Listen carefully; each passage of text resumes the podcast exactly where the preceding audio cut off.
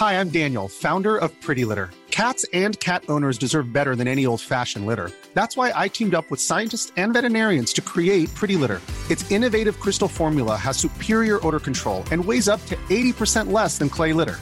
Pretty Litter even monitors health by changing colors to help detect early signs of potential illness. It's the world's smartest kitty litter. Go to prettylitter.com and use code ACAST for 20% off your first order and a free cat toy. Terms and conditions apply. See site for details.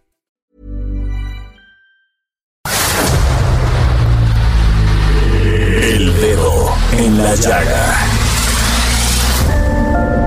Había una vez un mundo en el que nadie creía. Un país de historias inexplicables.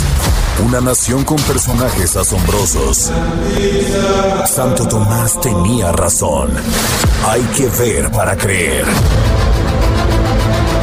El México increíble, las verdades que duelen, la voz de los que callan, el dedo en la llaga. Infórmate, diviértete, enójate y vuelve a empezar. El Heraldo Radio presenta El Dedo en la Llaga con Adriana Delgado. Tengo en una libreta tantas canciones, tiene tu nombre y tengo razones para buscarte y volverte a hablar. Y estamos en vacaciones de Semana Santa o Semana Mayor. Y estamos escuchando Canción Bonita de Carlos Vives y Ricky Martin. Si tengo que escoger, me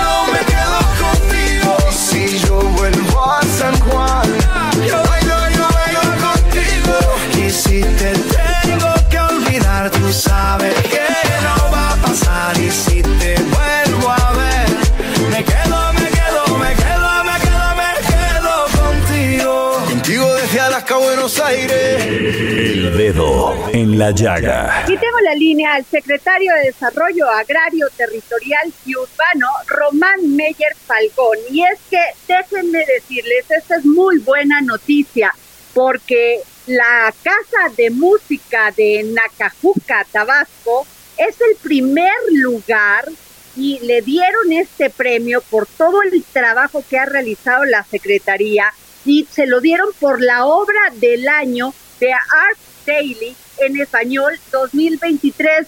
¡Qué felicidad, secretario! ¿Cómo está? Muy bien, muchísimas gracias. Pues muy contentos por la nominación.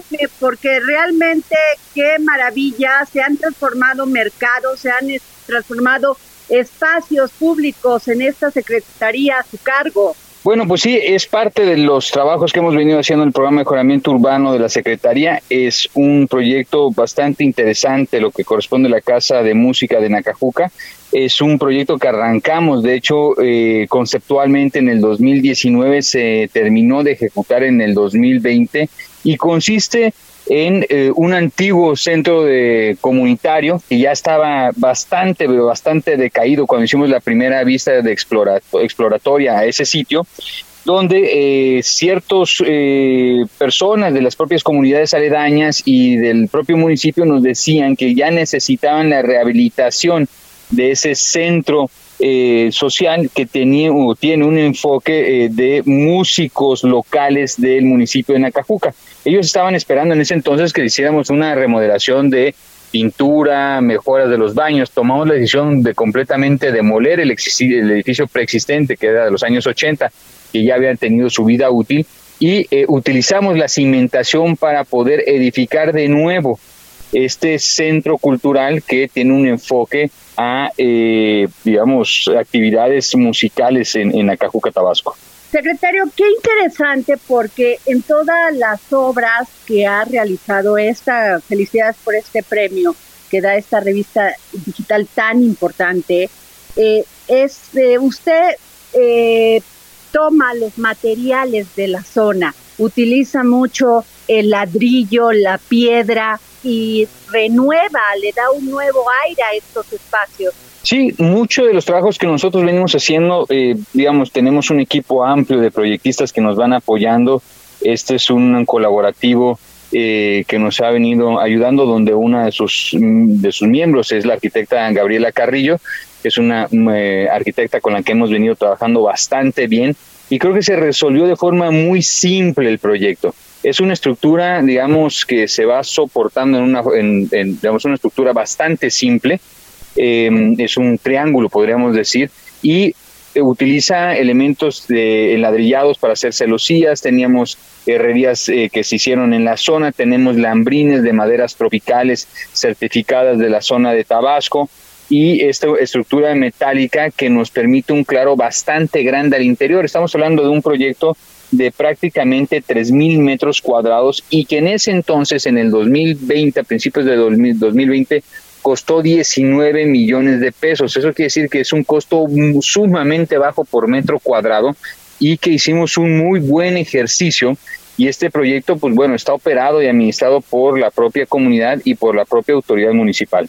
Qué interesante, secretario, porque nadie, nunca se le había tomado en cuenta a los pobladores de estas zonas, de estas zonas indígenas, y que se hubiese utilizado en la construcción de estas grandes obras que representan también la idiosincrasia de cada, de cada pueblo y de cada, de cada este, región, eh, que se les tome en cuenta y que se les, este, les tome en cuenta no solamente en la construcción, sino todo lo que en ello pertenece y también los colores y los sabores de la zona para resaltar también toda su contribución a lo que somos los mexicanos.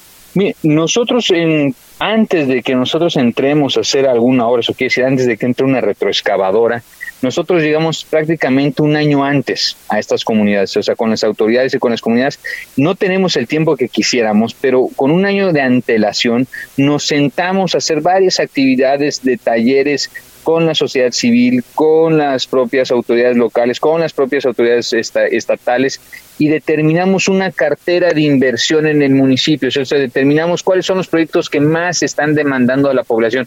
Puede ser una primaria, puede ser un mercado, puede ser un deportivo, puede ser una clínica de salud o puede ser una casa de cultura, una casa de música. O sea, nosotros determinamos cuáles son el conjunto de equipamientos públicos, ¿no? Porque es un es un programa que hace equipamientos públicos, que hace espacio público, que esa es digamos la política que estamos empujando y que le damos un valor agregado a la arquitectura que consideramos que México tenía una política de, pública a nivel federal en materia de arquitectura, en materia de urbanismo a principios del siglo XX, a mediados del siglo XX eh, tenemos Ciudad Universitaria, tenemos Tlatelolco, o sea, tenemos varios ejemplos pero que desafortunadamente en los últimos 30 años, en los últimos 30, 40 años, pues el Estado mexicano abandonó el uso de la arquitectura y del urbanismo como una política pública. Así es.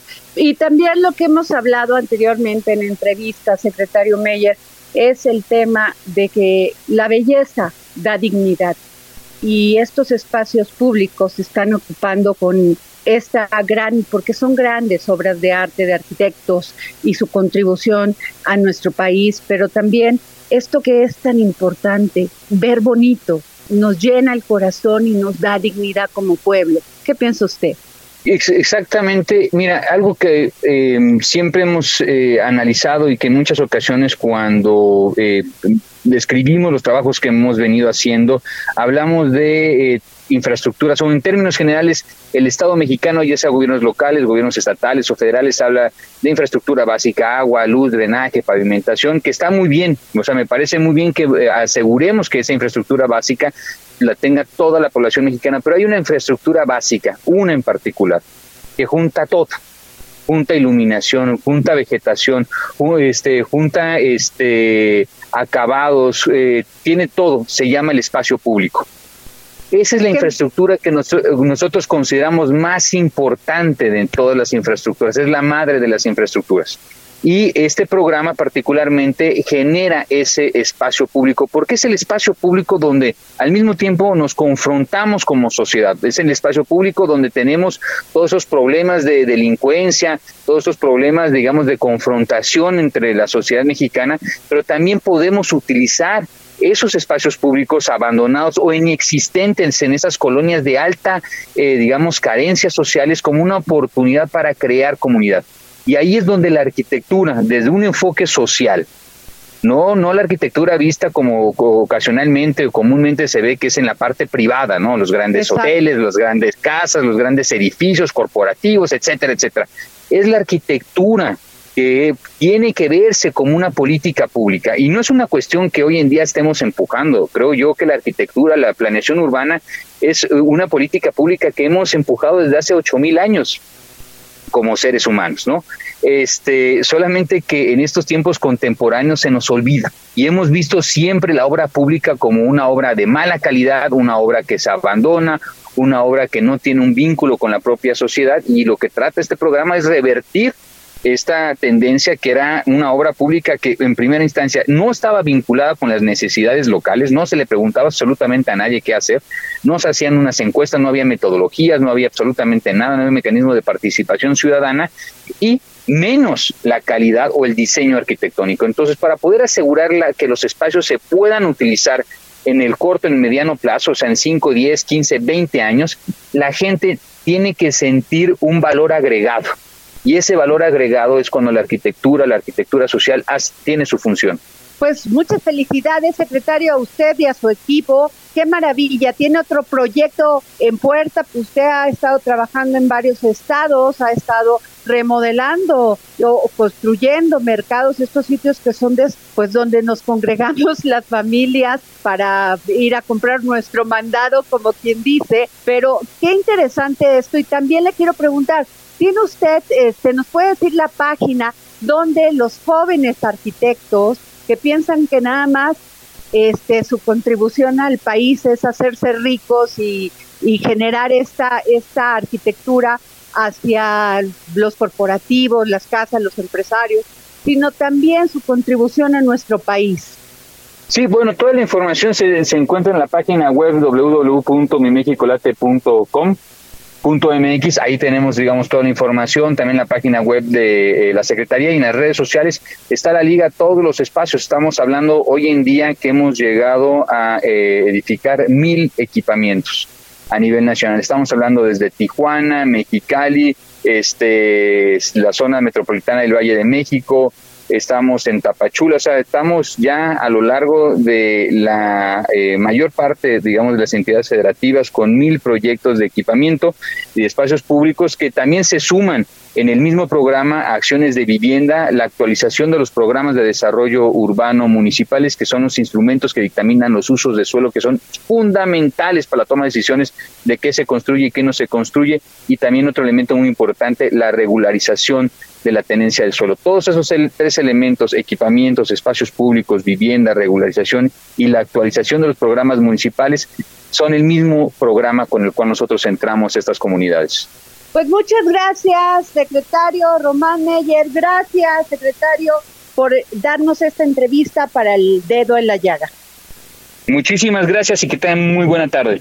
Gracias. El dedo en la llaga. Y tuve la oportunidad de hablar con el senador Miguel Ángel Osorio Chón sobre el tema de deudores alimentarios y qué sigue para él en el PRI. Él es un hombre dedicado a la política, padre de familia, aliado de las mujeres. Bueno, hablar de su trayectoria política ha sido todo y sigue buscando ser más, no solamente como ser humano, sino también seguir participando en la política todos los días. Miguel Ángel Osorio Chón, senador, te leo este tuit que pusiste. La ley no puede ser pretexto para que las mujeres no reciban justicia. Propongo elevar a rango constitucional el Sistema Nacional de Prevención, Atención, Sanción y Erradicación de la Violencia contra las Mujeres para homologar el feminicidio y los delitos en razón de género.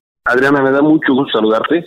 Gracias por esta oportunidad. Eh, efectivamente, eh, me he declarado totalmente feminista y no es un término populista, sino al contrario, en el sector de sus derechos, eh, que todavía nos, por supuesto, estamos muy lejos de que los alcancen plenamente las mujeres. Y este tuit obedece a lo mismo. hacemos leyes que mañana, de una manera simplista, o no se acatan o no eh, alcanzan para eh, lo que queremos que es verdaderamente sancionar a, los a los machistas a quienes eh, golpean a las mujeres y yo lo que quiero es erradicar completamente el tema de violencia contra las mujeres. Miguel Ángel Osorio Chón, tú eres padre, eres esposo, sabes lo que las mujeres pasamos. Se acaba de aprobar que ningún deudor alimentario tenga oportunidad de ser legislador, no pueda sacar un pasaporte, una licencia, no pueda comprar y vender una casa. Muchos se opusieron a esto. ¿Tú qué piensas? Mira, a lo largo de los últimos años que he estado directamente en el tema, me ha tocado ver cómo eh, se han opuesto a estas y otras leyes, eh, no solo los hombres, algunas mujeres. Eh, cuando en el 2012, 13 se hablaba de paridad, se decía que el por qué, que por qué, por, por qué tenemos que darle porcentajes. Cuando se llamaba de empoderamiento, se decía que iban a abusar las mujeres al respecto de, del comportamiento del hombre. O sea, sí ha habido impedimentos pero que no son menores, que son eh, eh, algo que hasta asusta, porque pareciera que el, permanecer en estas circunstancias es lo que le favorece o lo que quisieran que favoreciera eh, a quienes lastiman a las mujeres. Entonces, por supuesto, qué bueno que ya, primero, ya se sacan al público a quienes son deudores en, términos de, alimentos. Y, por supuesto que eh, esto y más se debe de ir eh, de manera más profunda. Creo que no es suficiente, creo que todavía hay que avanzar, eh, todavía hay que sancionar de mejor manera, todavía tienen que saber que quienes no cumplen sus obligaciones, ya no si no lo hacen por amor, lo tienen que hacer por obligación, el atender a sus hijos y, a, y a, su familia, a su esposa. por eso es importantísimo que vayamos más allá que no se quede solamente en listas y no solamente en prohibiciones, sino en sanciones más y más fuertes cada vez. Miguel Ángel, estuvieron de acuerdo muchas diputadas del PRI, las senadoras del PRI y del PAN y del PRD y de Movimiento Ciudadano han luchado muchísimo por la defensa de la niñez. Y me, voy a esto. Sin embargo, la posición del PRI nacional fue sumamente débil. Tal parece que no está cercano a lo que estamos pidiendo las mujeres, que es justicia, cero impunidad. Sé que hay temas al interior del PRI, pero eso no, no lleva a un partido que no legitime las causas verdaderamente importantes de las mujeres. Sí, se tienen que separar las cosas. Una cosa están de acuerdo en lo político y otro eh, no, no ponemos de acuerdo para lo fundamental. Eh, recuerda que eh, eh, la ley para la protección de los jóvenes, niños y adolescentes se hizo hace apenas eh, seis años. Senador Miguel Ángel Osorio Chón, ¿qué sigue para usted como senador? ¿Se queda usted dentro de la coordinación de el PRI? Ya tienen otro coordinador. Sin embargo, usted ha sido muy, ha tenido la templanza para navegar en estos mares tan difíciles. Sí, sí, eh, mira, voy a seguir por supuesto que voy a estar dentro del grupo para poder seguir teniendo mis derechos como priista eh, y voy a seguir adelante en las denuncias que tengo que hacer ante la dirigencia actual que no puedo decir otra cosa más que está entregada o doblada ante el gobierno de, la República, ante, ante Morena. Entonces, eh, yo no puedo quedarme así con los brazos cruzados a un partido que tiene otra historia, que tiene una historia de defensa de los derechos de las y los mexicanos y a seguir adelante. Más allá del proyecto personal, es la defensa de mi partido y, por supuesto, la defensa del país a partir del impulso de la alianza que se requiere hacer para el, para el 24. Pues muchas gracias, senador Miguel Ángel Osorio Chón. Le agradezco mucho que me haya tomado esta llamada para el dedo en la llaga. Yo soy el que te agradezco. Un saludo con afecto y gracias a todos. El dedo en la llaga. Este domingo inició la representación del Domingo de Ramos por los ocho barrios de Iztapalapa, dando inicio a la Semana Santa 2023 y la 180 representación de la Pasión de Cristo. Y tengo la línea a la alcaldesa de Iztapalapa, Clara Brugada. Clara, muy buenas tardes. Hola, buenas tardes, Adriana, a ti y a tu audiencia Estamos ya listos y preparados aquí en Iztapalapa para la gran representación número 180 de la Semana Santa. Clara, ¿cuántas personas participan en la organización de este evento, podríamos llamarlo, de la Pasión de Cristo? Bueno, en la organización tenemos un comité que es organizador eh, de esta gran representación es el COSIAC, es una asociación civil que históricamente ha hecho esta labor. Sin embargo, alrededor de 500 personas son las que decididamente están como encargadas de ver que todo salga bien, hablando de la propia población. Recordemos que es una representación eh, muy importante que hacen los ocho barrios de Iztapalapa y no interviene el gobierno de la, de la alcaldía en la organización de la representación. En lo que intervenimos es en garantizar toda la logística, la seguridad, la coordinación con todas las instituciones que nos permitan apoyar a una población eh, que cada año busca la manera de estar presente y vivir la pasión de Cristo en Iztapalapa.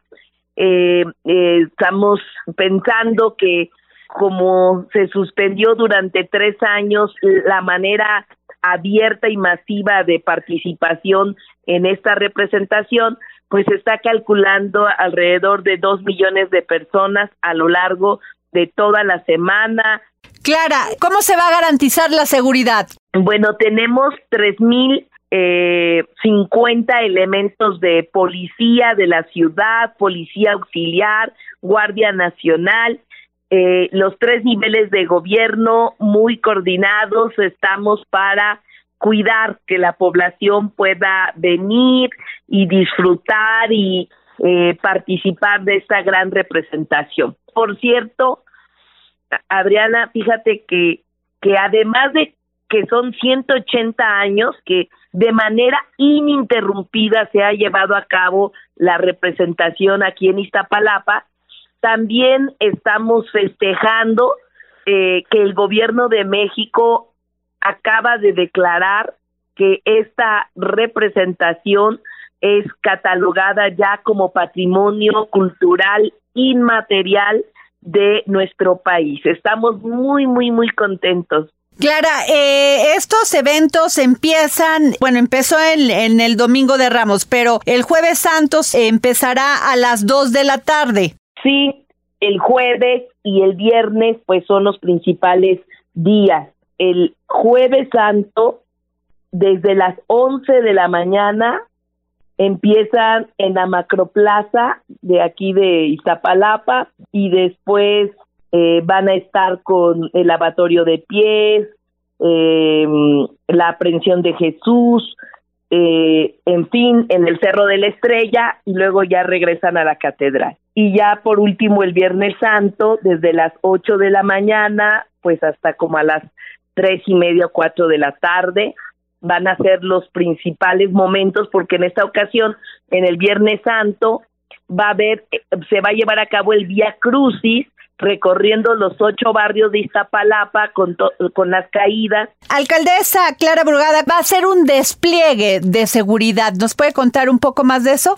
Sí, todos los días vamos a tener, de hecho, tenemos un puesto de mando aquí en la alcaldía en la que todas las instituciones estamos coordinadas eh, para que todos los días se despliegue una cantidad importante de policías, son 3.050 policías que están distribuidos entre policía de la ciudad, policía de la alcaldía y policía de la Guardia Nacional, porque recordemos que además de la representación que se hace paralelamente el viernes, es la subida de los nazarenos, que son personas que tienen algún compromiso, una manda, eh, y van subiendo la cruz, eh, la cruz de madera desde los ocho barrios, desde algún lugar de los ocho barrios, al Cerro de la Estrella donde va a ser la crucifixión. Este año Cristo va a ser representado por David Uriel González de 24 años de edad y quien va a cargar esta cruz que pesa alrededor de 100 kilos, Clara. Sí,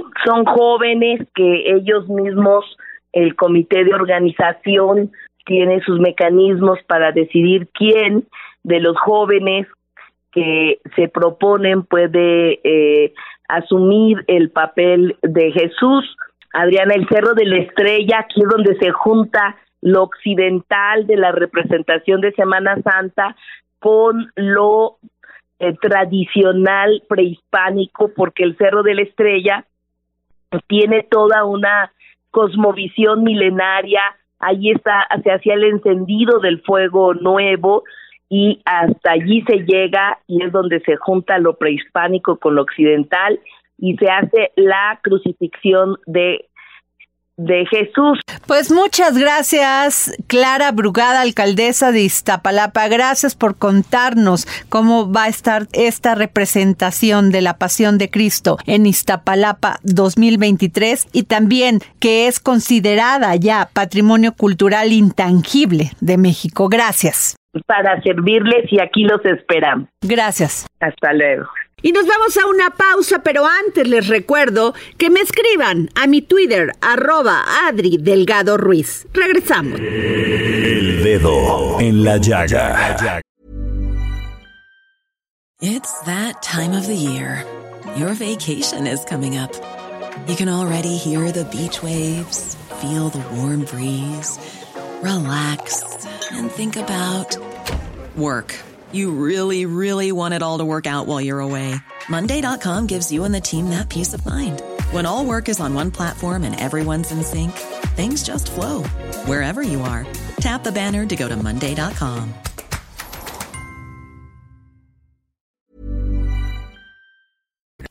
Sigue a Adriana Delgado en su cuenta de Twitter en arroba Adri Delgado Ruiz. Adriana Delgado entrevista en exclusiva a la candidata de Morena a gobernadora del Estado de México, Delfina Gómez.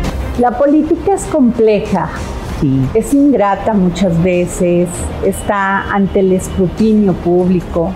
Maestra, usted no ha perdido esa capacidad de, de reflexión, de templanza le toca difícil participar como candidata en el 2017 a la gobernatura del estado porque tenía usted pues la oposición gobernando. ¿Cómo conoce usted al presidente Andrés Manuel López Obrador? ¿Cómo inicia Moreno? Fíjate que él lo conozco, primero lo conozco en una ocasión que vine a la Ciudad de México a comprar un libro y yo tomaba mi, camión y me bajaba en San Lázaro y después me iba a Pino Suárez y de Pino Suárez caminaba al Zócalo. Entonces cuando yo tomé el metro eh, vi que mucha gente, porque en ese tiempo todo era PRD, entonces yo vi mucha gente que iba en el metro con sus banderitas, iba con su niño, iba con o gente muy emocionada. Yo decía, pues, ¿a quién, ¿a quién van a ver? Porque obviamente estaba dedicada a la educación, no tenía ningún partido ni era nada de cuestión de, de política. Entonces cuando bajo, empiezo a caminar y veo que hay ríos de gente y yo ahí voy con la gente, pero porque voy a comprar mi libro. Pero me sumo dentro de la gente y empiezo a ver toda la algarabía. Y cuando llego al Zócalo, él estaba dando su discurso. Y entonces yo lo empiezo a escuchar y la verdad sí me emocionó mucho su discurso y de ahí ya empiezo a seguirlo. Y cuando él tenía algún evento, pues yo iba, pero yo solita tomaba mi camión, me iba y lo escuchaba yo lo conozco ya de manera más, este, y estaba además muy lejísimo, yo nunca me imaginé tenerlo tan cerca como ahorita la vida me ha dado la oportunidad de, vivirlo. Yo lo conozco cuando este, ya me proponen como candidata a presidenta municipal. Recuerdo que cuando yo estaba en un templete, él llega y pues como dice, ¿y está quién es? No? yo creo que tuvo razón porque yo no tenía nada de, o sea, no era ninguna seguidora cercana. Entonces, bueno, pues ya me conoció, me presentaron y, le apostó, dijo, pues a ver qué pasa. Yo me imagino que había pensado, pues a ver qué, qué pasa con esta maestra, ¿no? Y después ya empezó a ver mi trabajo, empezó a ver mi compromiso. Y bueno, una persona que yo agradezco mucho me tiene la confianza. Eh, y bueno, tal suerte que pues, me invitó a ser secretaria de Educación. Y eso para mí pues es este, estupendo y fabuloso porque pues al menos corresponde un poquito a lo que yo he hecho como, como profesionista. Jueves, 10.30 de la noche. El dedo en la llaga. Heraldo Televisión.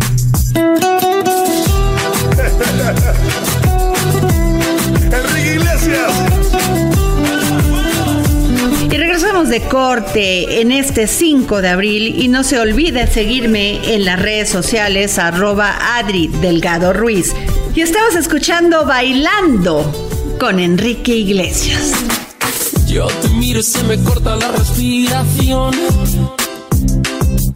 Cuando tú me miras se me sube el corazón. Palpita lento el corazón. Y en un silencio tu mirada dice mil palabras. La noche en la que te suplico que no salga el sol. Bailando, bailando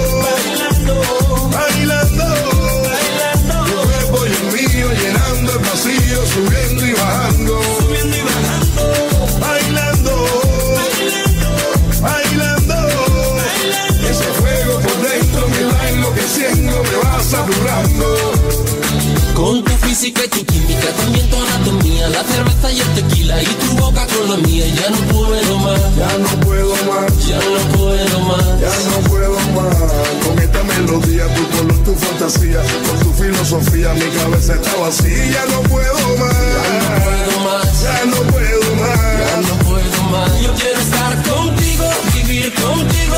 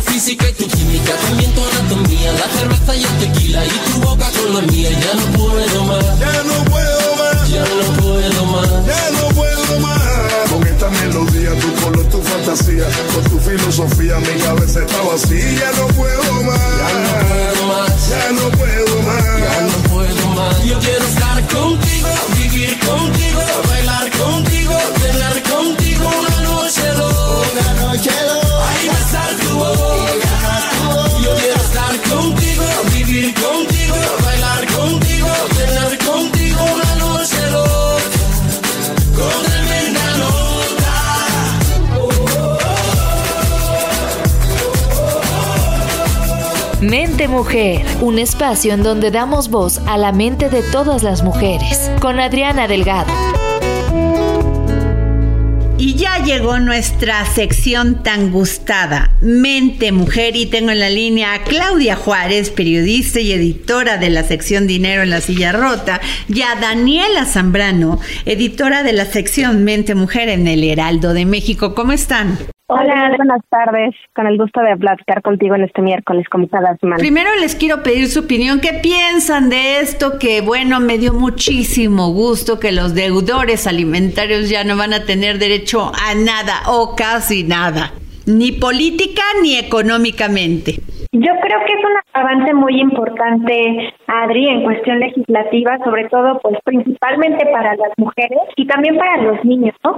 Para que se respeten, pues, sus derechos a una a una vida principalmente libre de violencia y también, pues, para que ellos puedan tener una, digamos, cobertura de sus necesidades totalmente amplia. Y creo que esto también es un punto a favor eh, de, todo este tema de violencia vicaria. No sé cómo lo veas tú, Claudia. Definitivamente es un gran paso, Adri, porque como bien hemos comentado en otras ediciones de esta plática de mente mujer, pues hay una deuda pendiente con los con la infancia en este país. Desafortunadamente, eh, los deudores de pensión alimentaria han ido por la vida avanzando. Incluso hay gente que está en puestos de poder, en puestos políticos. Sin embargo, pues bueno, esto es un marca, es un precedente para poder eh, guiar lo que no se debe de hacer y estas personas cumplan con estas obligaciones que tienen con los menores. Así es, no van a tener acceso ni a vender su casa, ni a comprarla, no van a tener acceso a tener un cargo político porque sería demasiada desfachatez que nos representara un deudor alimentario y violentador de niños y niñas y adolescentes.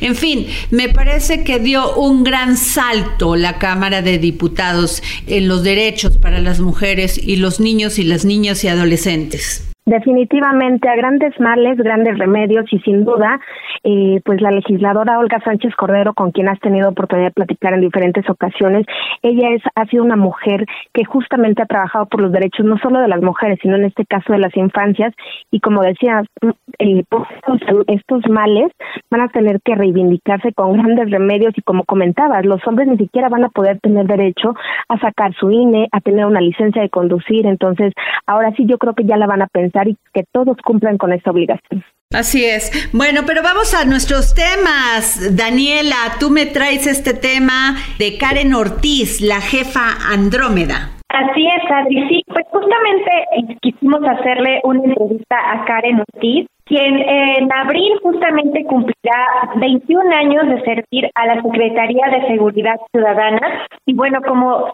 bien ya lo mencionas, ella actualmente eh, es conocida como la jefa Andrómeda. Y bueno, ella dentro de esta entrevista nos platicó un poquito sobre cómo es ser una policía, ¿no? Ella lo define eh, que para ella ser una policía significa estabilidad, libertad, igualdad, amor y fuerza.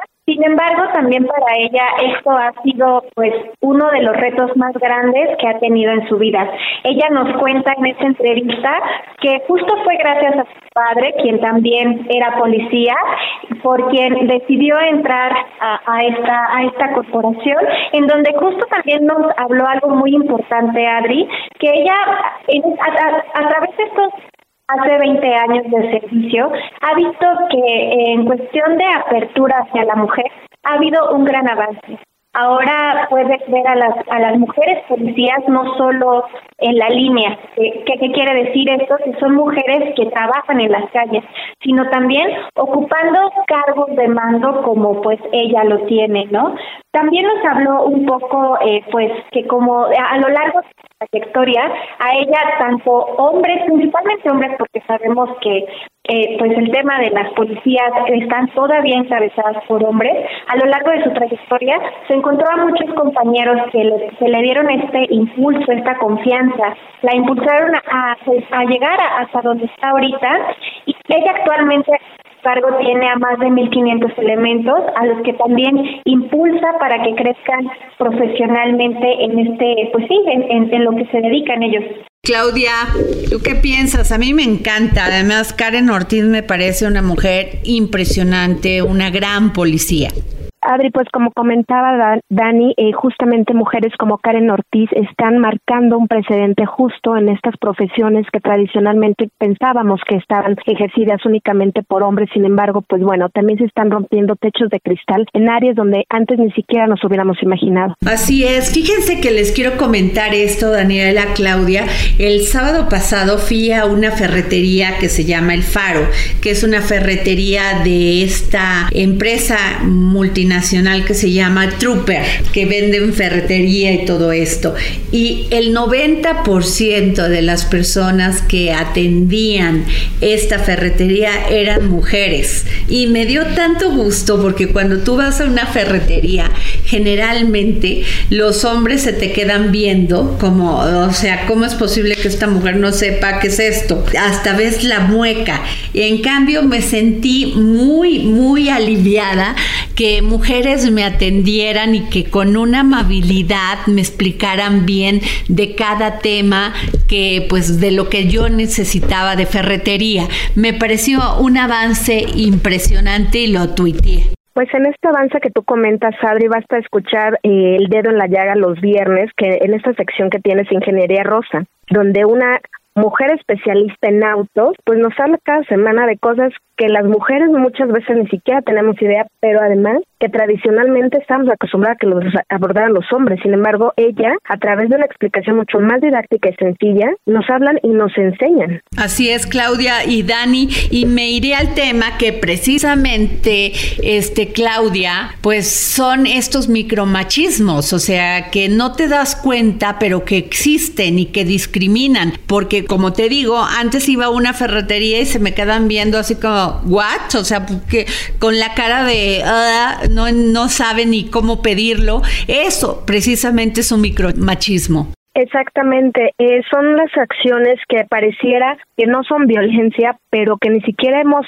a veces caído en cuenta que sí lo son y son esos micromachismos en los que caemos pues muchas veces todos los días y que hemos estado normalizando con el paso de los años. Y justamente de eso yo te quería hablar en este miércoles de Mente Mujer, Adri. Justamente hay una situación que seguramente Dani y tú han escuchado de una niña en Oaxaca que por su deseo de usar pantalón pues de, a la comunidad ha decidido que no puede estudiar y ahora se decide entre la propia comunidad si tiene derecho o cuál va a ser el rumbo de su educación. Y a esto yo quería justa, justamente comentar. Tenemos una deuda pendiente con estos asuntos. El, el tema del género se ha, se, ha, se ha visto en muchas circunstancias en muchas situaciones desde cosas tan pequeñas como si pueden usar o no una falda o un pantalón. Y es que el tema de género es ese pendiente en cuanto al uso de uniformes escolares. Y para ello uno pensaría pensaría que esta discusión que por lo menos tiene 100 años, pues ya estaría rebasada. Sin embargo, pues es claramente estamos todavía en pañales en esta situación y para que te des una idea, hace apenas unos días, el 28 de marzo, a través de una propuesta dirigida al Congreso de la Ciudad de México, la jefa de gobierno capitalino Claudia Sheinbaum sugirió un uniforme neutro a nivel básico de educación para niñas, niños y adolescentes. Como te puedes imaginar, el camino todavía es muy muy largo cuando se habla apenas de una propuesta en el Congreso de la Ciudad de México. ¿Qué podemos esperar que pase con esta chica que te comentaba en Oaxaca? Pues simplemente le dijeron, no, no puedes entrar a la escuela porque ella quiere usar pantalón y no la falda que se está imponiendo a esas alturas. Ellos decían que porque tiene que haber este disciplina y que pues las niñas van de falda y los niños de pantalón, imagínate tú.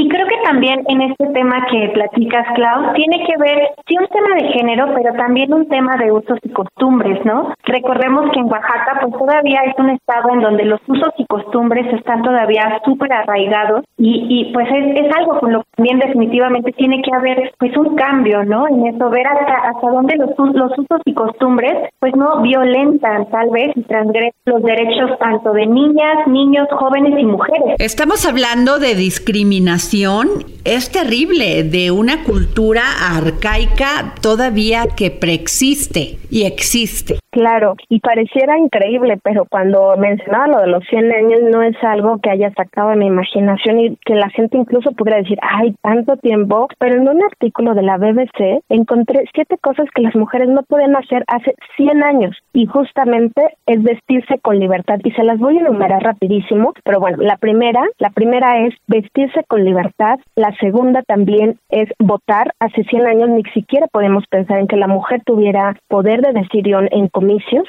La tercera es participar en las Fuerzas Armadas, como lo que ahorita justamente Dani nos comentaba. Divorciarse, bueno, ni pensarlo. La quinta es abortar con amparo legal. La sexta, administrar sus propios bienes en el matrimonio. Y la séptima, ejercer el derecho a la planificación familiar. Ejercer el derecho a la planificación familiar. Como pueden ver, son, son cuestiones que uno podría decir son principios básicos, ya que deberíamos estar hablando de otros temas. Esto ya tendría que estar rebasado. Sin embargo, en pleno 2023, pues el ejercicio de vestirse con libertad no es un derecho, no para todas las mujeres. Ahora, hablemos de estos micromachismos que son muy importantes, que es el hecho de que alguien te diga, ¿estás en tus días? Yo recuerdo que mi hija Carla, que es ingeniera en mecatrónica, un día me decía, mamá, es que yo soy la jefa de este grupo de ingenieros y uno de ellos se atrevió a decirme, ¿estás en tus días? Es una forma de violencia terrible. Y también les quiero contar esto. Tuve la oportunidad de entrevistar a una mujer impresionante que es presidenta de una empresa global y me dice, fíjate, cuando hablábamos de los micromachismos, me dice, no me daba cuenta, como era tan echada para adelante y yo quería pues trabajar, salir adelante, ocupar posiciones, no me daba cuenta de esos micromachismos. Un día su jefe le dijo, vamos a ir a tal convención, pero no se les olvide llevarse sus bikinis. Y ella me dice asustada, yo en ese momento pues ni lo tomé en cuenta, pero el día de hoy sería impensable que le dijeran eso a una jovencita, a una profesionista, sin que pudiese comentarlo y además poner este el grito en el cielo. Claro, como bien comentas, eh, pues estos micromachismos son invisibles, persistentes, pero a veces hasta los hemos normalizado. Sin embargo, no deja de ser un tipo de violencia. Esas frases, como tú comentabas, de estás en tus días, ay, estás loca, ay, estás histérica. Clásico en las parejas, que le está diciendo la mujer algo a su pareja y el hombre se volteaba y le decía, estás loca. Cuando lo acusaba de que a lo mejor estaba siendo infiel o algo, el hombre se volteaba y con una agresividad le decía, estás loca. Estos micromachismos, como ya lo mencionaba Sadri, como le pasó a tu hija, o sea, se pueden dar desde la casa, desde el ámbito laboral, desde la escuela y como lo decías, claro, o sea, lo tenemos tan normalizado que creo que es un punto muy, muy, muy importante que los pongamos sobre la mesa y los visibilicemos, ¿no? También para que, pues, las mujeres que a lo mejor no los tienen, los tienen muy normalizados, eh, pues los tengan como eh, muy en la mira para que puedan identificarlos también. Yo les quiero preguntar, ¿alguna vez ustedes han sufrido estos micromachismos? Porque yo sí. No solamente lo que les cuento en la ferretería, en cuando vas con a un mecánico o que quieres explicar sobre temas que llevan solamente los hombres y que las mujeres hemos irrumpido con mucha fuerza. Sí, claro, yo creo que a nivel personal y profesional en algún punto de la vida, cualquiera de las que estamos hablando en este momento de las radioescuchas, hemos sufrido algún tipo pues de violencia o de estos, como mencionamos, micromachismo. Sin embargo, híjole, yo creo que el paso del tiempo, el empoderamiento de la mujer, estos movimientos sociales, pues han dado mucho más herramientas para levantar la voz porque en quién no se ha quedado callada o, o, con esa frustración de algún comentario semejante. Sin embargo, en muchas ocasiones era, ¿cómo voy a decir o cómo me voy a quejar si esto a lo mejor me puede traer repercusiones? Así es. ¿Y Dani? Sí, no, totalmente. Y más allá a lo mejor de la frustración, Clau, creo que algo como ya lo comentamos es pues el normalizar, ¿no? Porque de hecho, ahora que tú preguntas que si lo hemos sufrido, Adri, sí, yo me acuerdo que inclusive pues desde la primaria, a lo mejor secundaria, o sea que son niveles básicos de educación, en donde pues muchas veces se puede escuchar a los compañeros, ay, no está en sus días, ay, no está loca, y ver cómo pues de estas, eh, digamos, etapas tempranas de la formación de un ser humano se dan este tipo de violencias, porque pues como ya lo dijeron, es, es un tipo de violencia, es algo muy impactante, ¿no? También tenemos que poner atención, pues, desde dónde está empezando este tipo de, violencia hacia las mujeres. Ahora, muchas cosas vienen desde tu casa, en la educación que te dan tus padres, y yo creo que esto debe de ser un tema que le deben de poner atención la familia completa, el papá, la mamá, los hermanos, hermanas, y además también deben de tener una asignatura sobre estos temas de equidad en las escuelas, pero no nada más hablarlo así por encimita, sino profundizar. Claro, es un tema definitivamente cultural. Para que en la escuela o en la vida diaria se pudiera eh, combatir esto, la educación inicia en la casa. ¿Quién no ha escuchado, o no sé si ustedes no lo han escuchado, porque yo sí lo escuchaba de niña, de él, él no, los hombres no están para hacer la cama, por ejemplo, tenderla. Los hombres no van al mercado.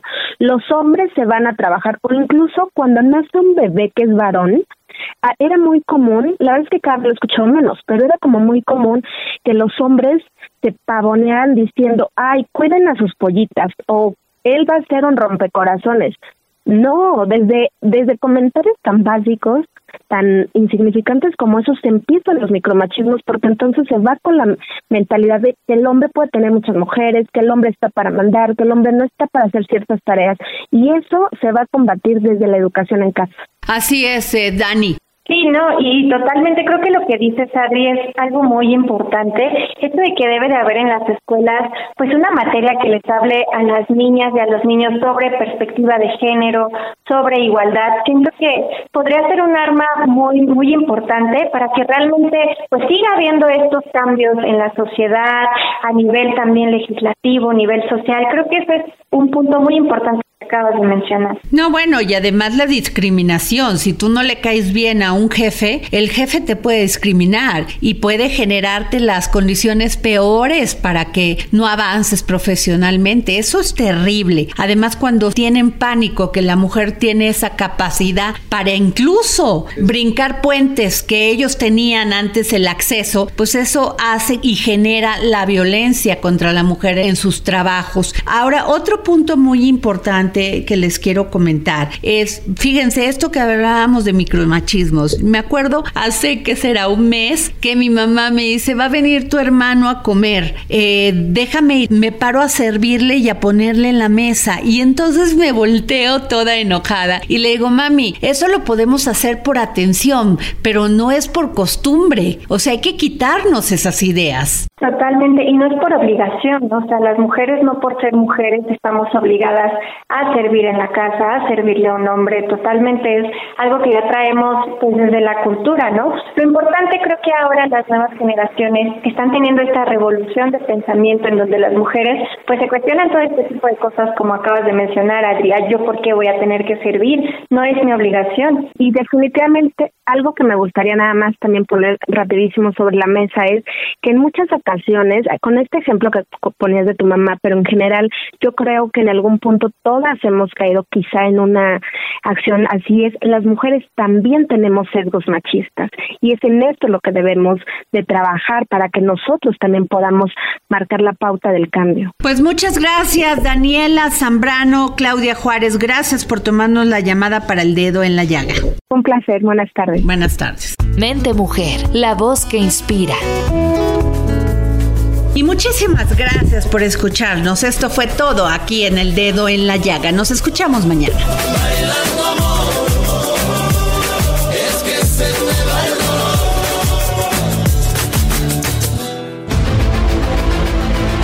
El Heraldo Radio presentó El Dedo en la Llaga con Adriana Delgado.